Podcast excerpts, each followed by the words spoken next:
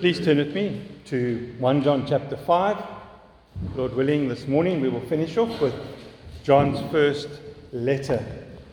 And we're looking at um, eternal life. 1 John chapter 5, and I'll be reading from verse 13.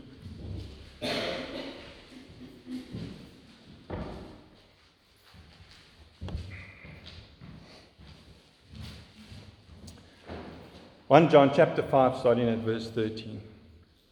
I write these things to you who believe in the name of the Son of God, that you may know that you have eternal life. And this is the confidence that we have toward Him, that if we ask anything according to His will, He hears us. And if we know that He hears us in whatever we ask, we know that we have the requests that we have asked of Him. If anyone sees his brother committing a sin not leading to death, he shall ask, and God will give him life. To those who commit sins that do not lead to death. There is sin that leads to death. I do not say that one should pray for that. All wrongdoing is sin, but there is sin that does not lead to death. Verse 18 We know that everyone who has been born of God does not keep on sinning. But he who was born of God protects him, and the evil one does not touch him. We know that we are from God, and the whole world lies in the power of the evil one. And we know that the Son of God has come and has given us understanding, so that we may know him who is true, and we are in him who is true. In his Son, Jesus Christ.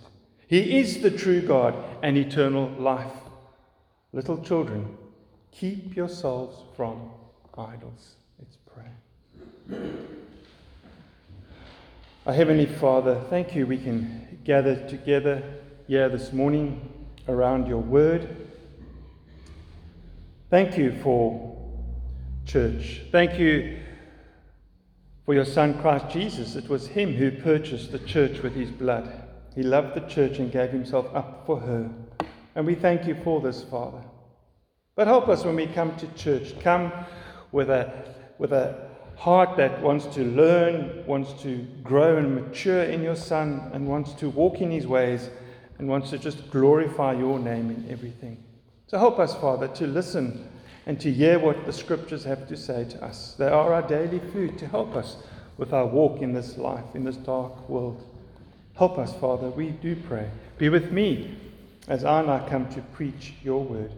Be with all of us as we come to listen and hear what this passage has to say to us. Thank you for this wonderful letter. Thank you that this letter is all about us to know that we have eternal life if we are in Christ Jesus. So thank you, Father. Thank you now for this morning. Pray and ask this all in Jesus' name. Amen. What a privilege it, it is to know that we are a child of God. Do you see it as a privilege? Do you see having eternal life as a privilege?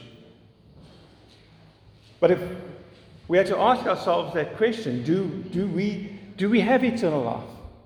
Are we sure we have eternal life?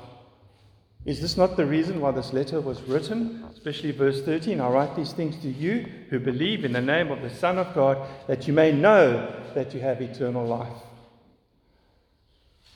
Because with false teaching comes apostasy, comes idolatry. And the whole letter is, to, is, is teaching us to, to walk in the truth, to, to walk in the light, to, to to walk in righteousness, to practice righteousness, to, to walk in loving the Father, to walk in loving your neighbor, and to walk in having fellowship with these people. This whole letter is, is, is bringing us together. That's why the church exists, because it brings people together in fellowship with God and one another. And this is what eternal life has done. It has, it's a gift from God, and it's, and it's brought fellowship into our midst. The beautiful thing is, we receive fellowship from Jesus Christ alone. We don't receive it from any other means. We cannot earn it, we cannot do anything to get eternal life. it comes from Jesus. Scripture says, My sheep hear my voice, and I know them, and they follow me. I give them eternal life.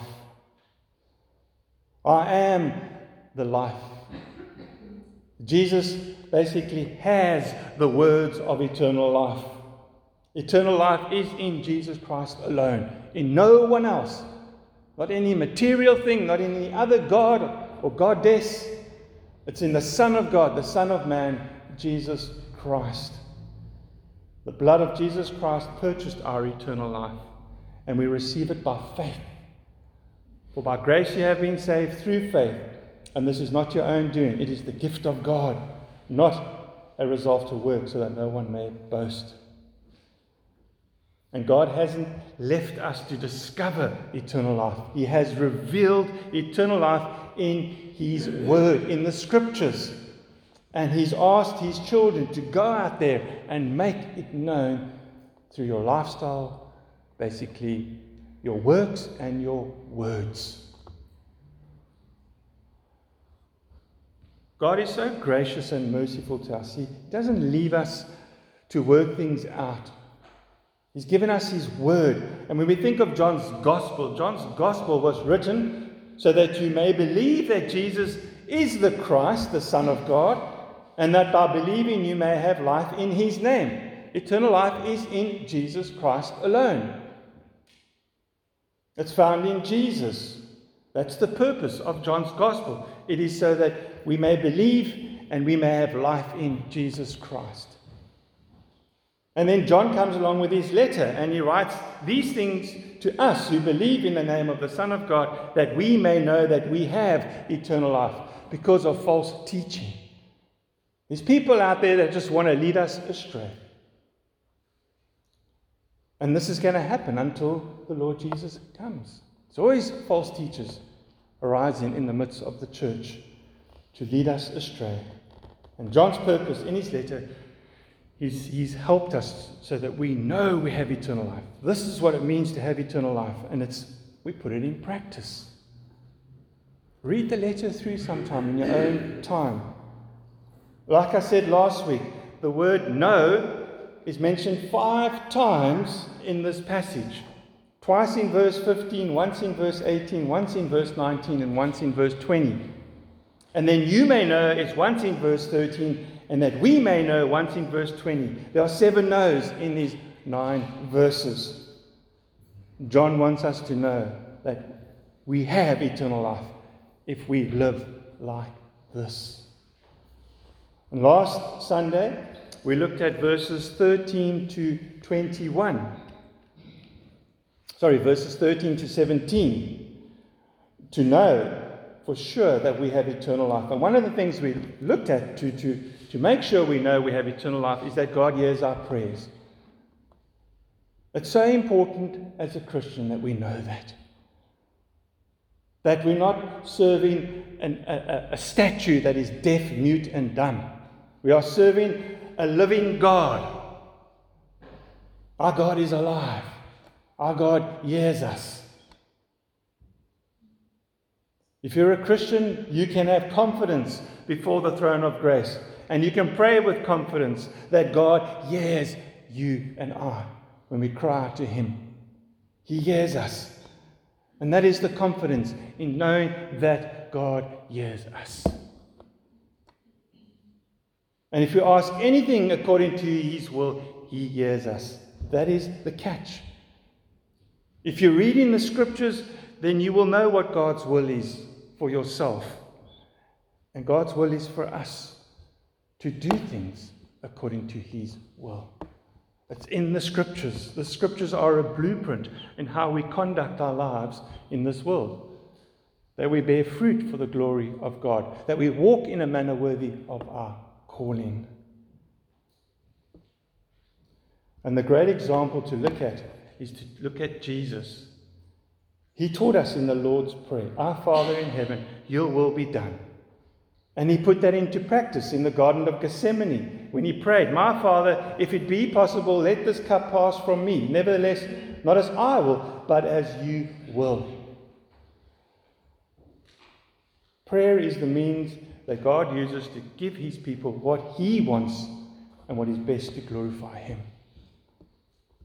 But God hears us. We must remember that. He might not answer our prayer straight away, but he hears us. And if you want to hear more on verses 13 to 17, go listen to last week's sermon. I'm not going to go in any further. You can also go listen to what it means of a sin that leads to death and a sin that leads to life. I fleshed out quite a lot on that last, last week. But what we need to know from verses 13 to 17 of 1 John chapter 5 is we can know for sure that if we have eternal life, God hears us when we pray to Him. And if you want to know if you have eternal life, read this letter and ask yourself are you doing as the letter calls you to do? Are you doing, whoever says he abides in Jesus ought to walk in the same way in which he walked? Are you walking in the same way as Jesus walked? Loving his Father and loving the people in front of us the enemy, the stranger, the unlovely, etc.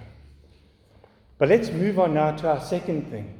And this is also an encouraging thing to know that we can know for sure if we have eternal life, and that is Jesus protects us. Have you ever reflected on that? That Jesus protects us. He has protected us from condemnation. If you are in Christ Jesus, there is no condemnation. If you have eternal life and you have salvation and you're a child of God, Christ's righteousness protects you from condemnation.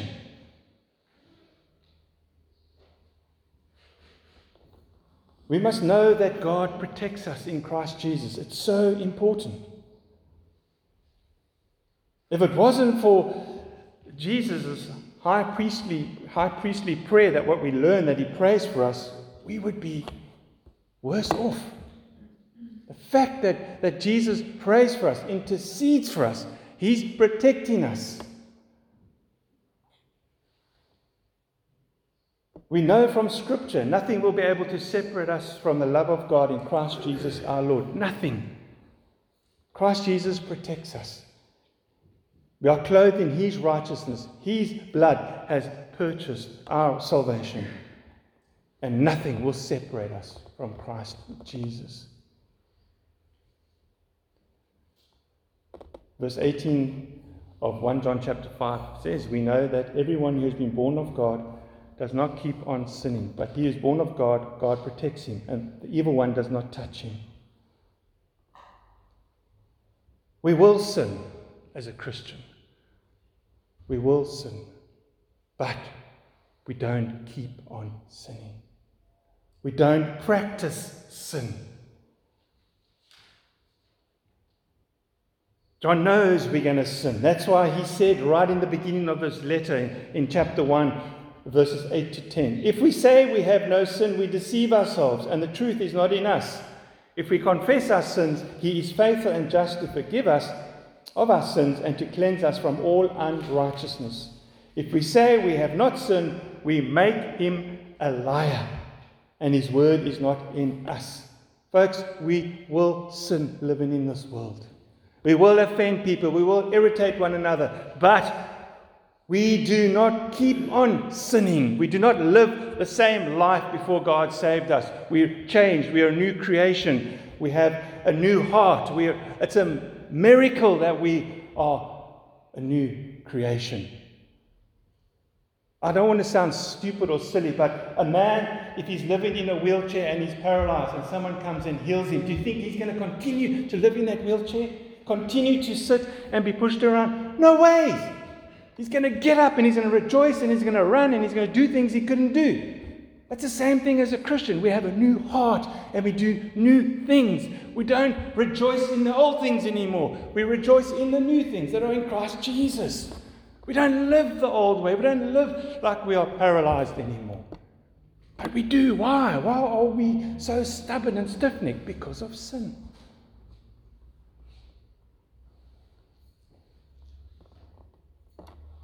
Sin is no longer the primary pattern of our lives. Like I said, we will sin. But now that we are a new creation, we are a changed life, and that's what God is in the business of changing our hearts, transforming us more into Christ likeness. And the reason why we can live obediently, that we can live lives not practicing sin, because of Jesus' protection. In the high priestly prayer in John 17 15, Jesus said, I do not ask that you take them out of the world, but that you keep them from the evil one.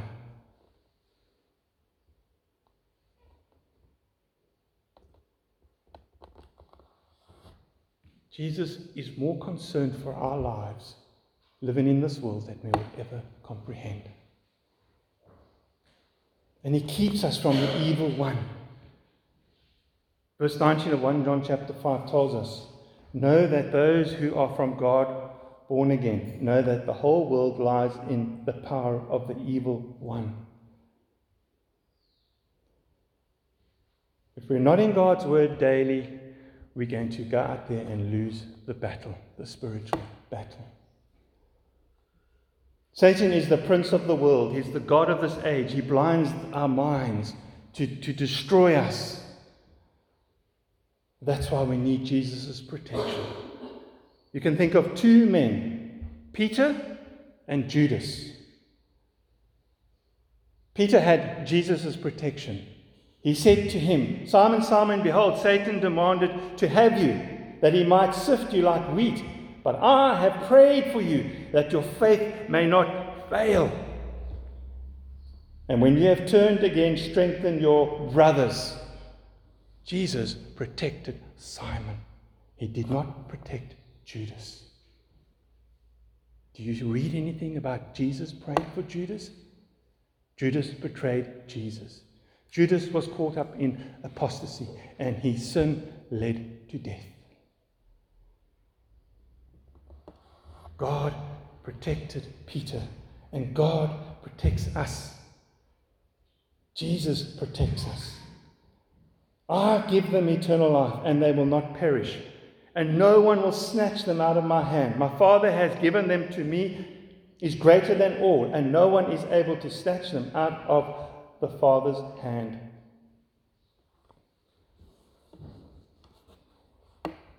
When last have we reflected on the fact that Lord, the Lord Jesus Christ keeps us safe? He protects us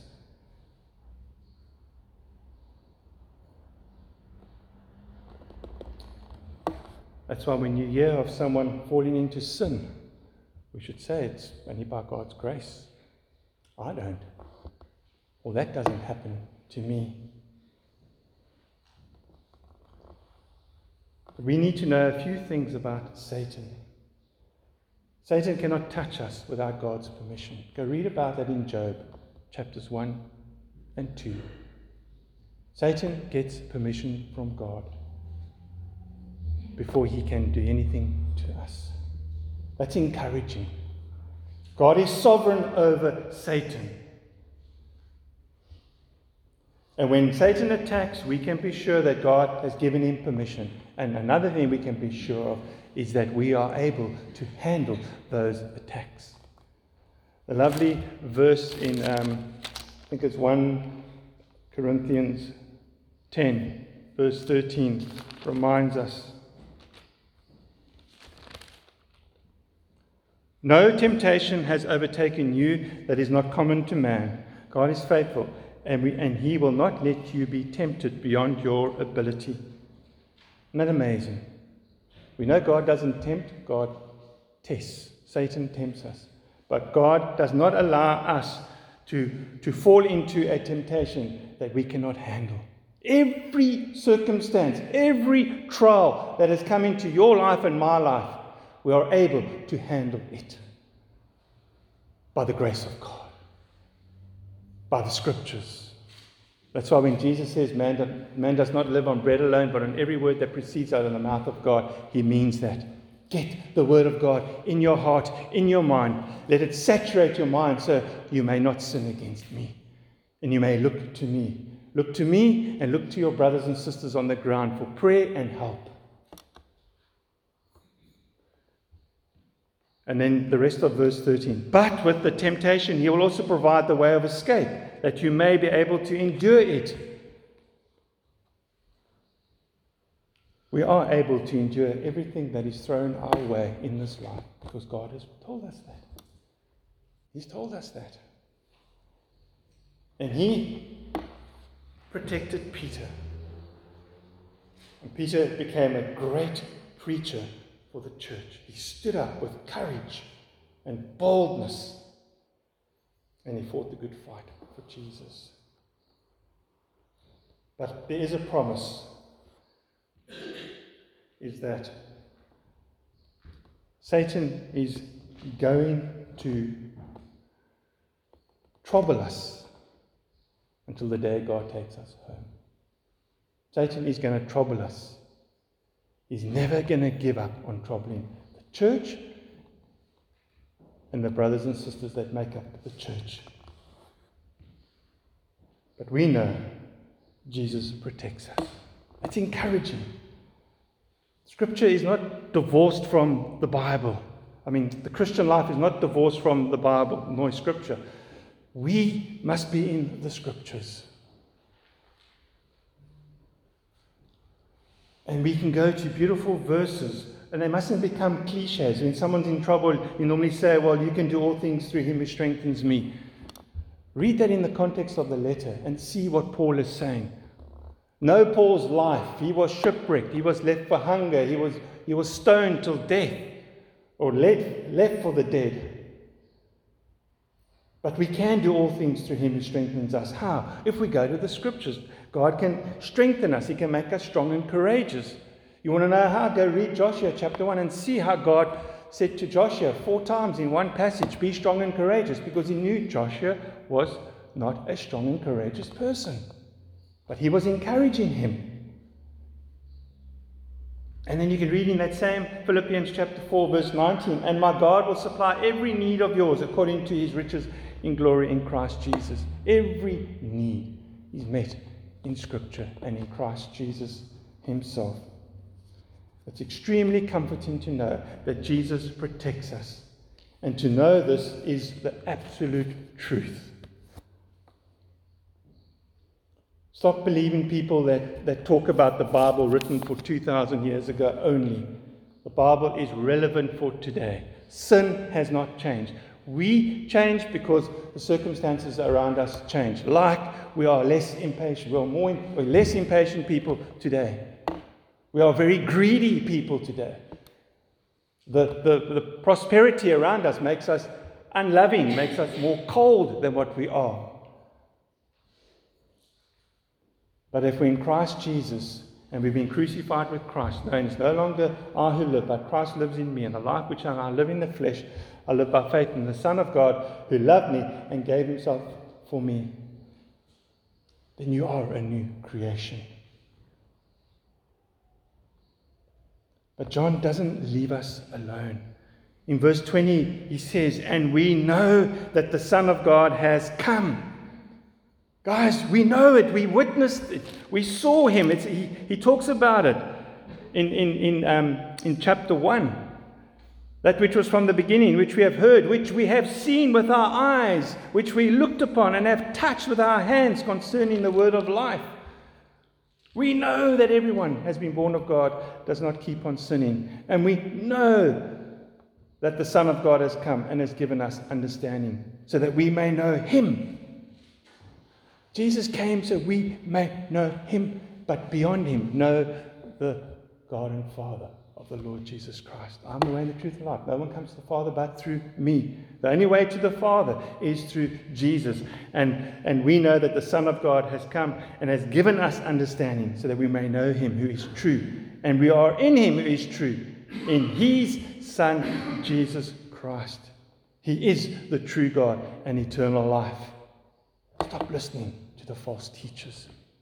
Stop allowing them to, to, to, to, um, to weaken your mind, to undermine your faith. Hold on to these truths. Remember, we, we saw him, we touched him. Remember what he told us. God sent him so that we may know him and the true living God, who is true, who is the true God and eternal life. Isn't that a blessing that God gives us understanding? We wouldn't understand anything in the context of God if it wasn't for the understanding He gives us. And these false teachers were talking lies. It was the figment of their imagination. It was them just saying things. They had drifted away from the true God. They drifted away from the truth, from the written scriptures. God, in His great kindness and mercy, opens our eyes to the truth about His Son. God enables us to make sense of Jesus as our Lord and Savior, to know Him as the true God and eternal life. Wow. What a great God we serve. Scripture affirms this, John 17, verse 3, and this is eternal life, that, you, that they know you, the only true God, and Jesus Christ, whom you have sent. If you have eternal life, you know the true God.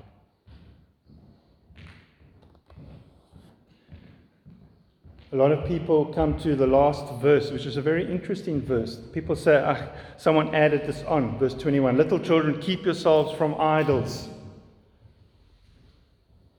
The more I pondered on this verse and read around to see what other commentators had to say, you actually see why it's there. Little children, keep yourselves from idols. What brings about idols? What brings about idols in the church? False teaching. False teaching dethrones God. It takes him off his throne. And it causes us to worship everything else but the true living God. We are called to worship God and His Son, Jesus Christ. And if we are worshipping God according to the Scriptures, then we are keeping ourselves from idols. But if false teaching comes in and they start undermining the faith and they start pulling you away from the true living God, like someone said, idol worship is anything that is a substitute for worship of God.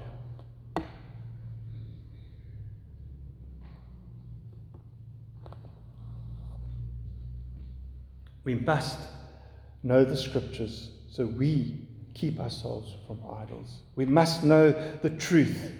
We must study the truth. Because anything or anyone that would replace God as the God of our hearts is idolatry. Our daily fellowship with God and His Word and His people keeps us away from idols.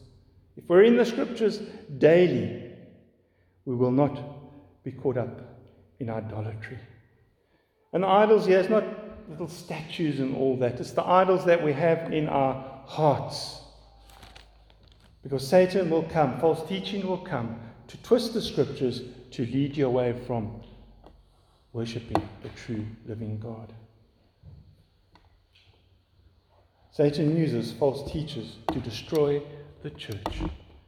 But if we are in the scriptures, then we know we can trust the scriptures and we can keep our eyes on Jesus Christ, the author and perfecter of our faith, and keep God at the center of everything. Keep Christ at the center of everything.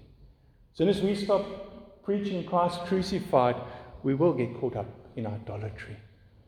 We'll get caught up in man made things and we'll start worshipping man and we'll focus our attention on man because man entertains us. Man is not interested in Christ, he's more interested in himself. And that leads to idolatry. That's why we must keep our eyes on Jesus so he can protect us from idolatry. So if you have eternal life, you can know for sure that Jesus protects you and protects us from sin, from being caught up in idolatry. These two things that we looked at one we briefly recapped God, ha- God hears our prayers, and the second one, Jesus protects us from sin. And we, we, we looked at these two things to, to make sure that we know we have eternal life. To have eternal life is you don't want anything else. We are waiting for a better heaven and earth, a new heaven and earth. We are waiting for eternal riches. Jesus became poor so that we would become rich in Him. We have the riches in Christ Jesus. All the spiritual blessings in the heavenly places are for us in Christ Jesus. That's why when we look at the cross, the Lord Jesus Christ compels us to present ourselves, our bodies, as a living sacrifice, holy and acceptable to God, which is our spiritual worship. He doesn't want us to do anything but worship Him wholeheartedly, love Him wholeheartedly, serve Him. Let's keep our eyes fixed on the cross, especially as we come now to the Lord's Supper. Let it refresh our minds that we have eternal life. And if you have eternal life, God hears your prayers and Jesus protects you from sin. Let's pray.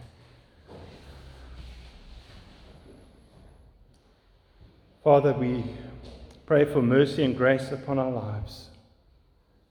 Thank you that you've given us the truth in the sacred scriptures. Thank you that we can have eternal life when we put our faith and trust in the Lord Jesus Christ. And thank you in John's letter, we know that we have eternal life because you call us to live a way that pleases you. You call us to be holy like you are holy. So, Father, please help us. Help us to keep our eyes off the worldly things. Help us to not love the worldly things, but to love you, Father, to love the heavenly things. Please give, give us wisdom to know Jesus, the, his, his, his resurrection, and the power of his, of, of his sufferings. Help us to, to know him more. He is the true God, he is the truth, so we can keep ourselves from idols. Father, be merciful, be gracious to us as a church. Please help us always to make sure that Christ is at the center of everything in our singing, in our preaching, in our praying. Have mercy upon us, Father.